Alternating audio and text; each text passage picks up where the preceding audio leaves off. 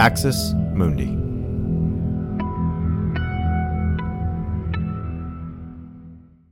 You're listening to an Irreverent podcast.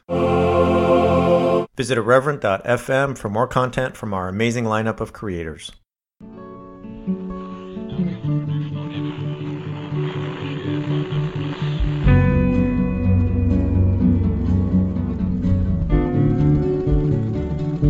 Welcome to Straight White American Jesus. My name is Brad Onishi, faculty at the University of San Francisco. Our show is hosted in partnership with the Capps Center at UCSB. Here today with my co-host, Dan Miller, Associate Professor of Religion and Social Thought at Landmark College. It's good to see you, Brad, even if it's been another kind of rough week, as we'll discuss here in a few minutes. Yeah, a lot going on in the wake of what happened in Buffalo uh, last weekend, and uh, we have some some pretty big primary uh, election stuff to talk about from all over the country.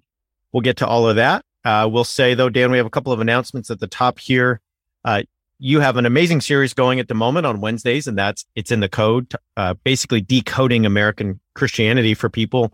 Last episode was amazing, cool kid church, and so anyway, friends, if you haven't checked all that out, I, I would highly recommend it. Uh, whether or not you're somebody emerging from one of those uh, communities or traditions, or or if you've just never been part of one and you need a decoder ring, well, Dan Miller's got it for you.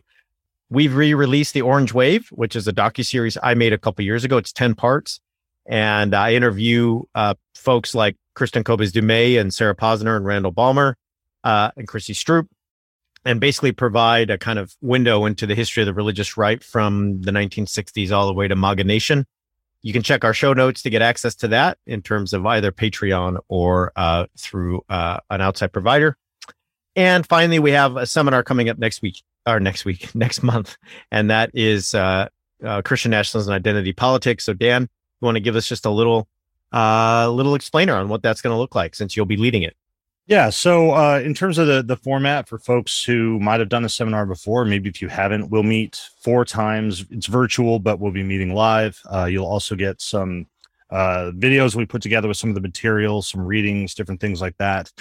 Uh, but in terms of themes, it's themes that we talk about a lot, or we talk a lot about Christian nationalism and identity politics. I just did a series on identity politics. I know some folks have wanted to know what the difference is going to be. Uh, basically, the the good fun thing about doing a series is you just kind of say stuff, right? Uh, and there's nobody there to pause and say, "Wait, can you tell me why you said that?" or "Can you say more about that?" or if I'm talking to my uncle Ron at the cookout and I want to be better prepared than just hearing Dan Miller's opinion on this, where do I look? That's what we do. We spend time talking about that and looking at some of why we talk about identity the way that we do and and, and all of that kind of stuff and then relating that specifically to Christian nationalism, Christian nationalism as a kind of identity politics, how understanding identity politics can help us to understand Christian nationalism, and how understanding Christian nationalism shows us that it is a form of identity politics. And so those are the kind of things we'll be talking about. It is sadly and tragically relevant, as we'll talk about here in the next few minutes, uh, because so much of what happened in Buffalo is an expression of a kind of Christian nationalist identity politics. At least that's my take on it. So uh, a lot of that, uh, a lot of that going on.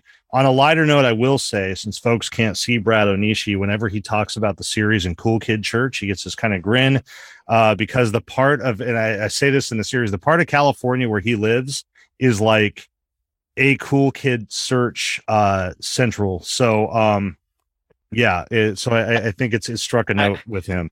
Well, what's funny is I so I'm in Northern California now. When I was I grew up in Southern California and Southern California. So I, I worked at a mega church. I converted at a mega church, but our mega church was never actually the cool mega church. So don't get me wrong.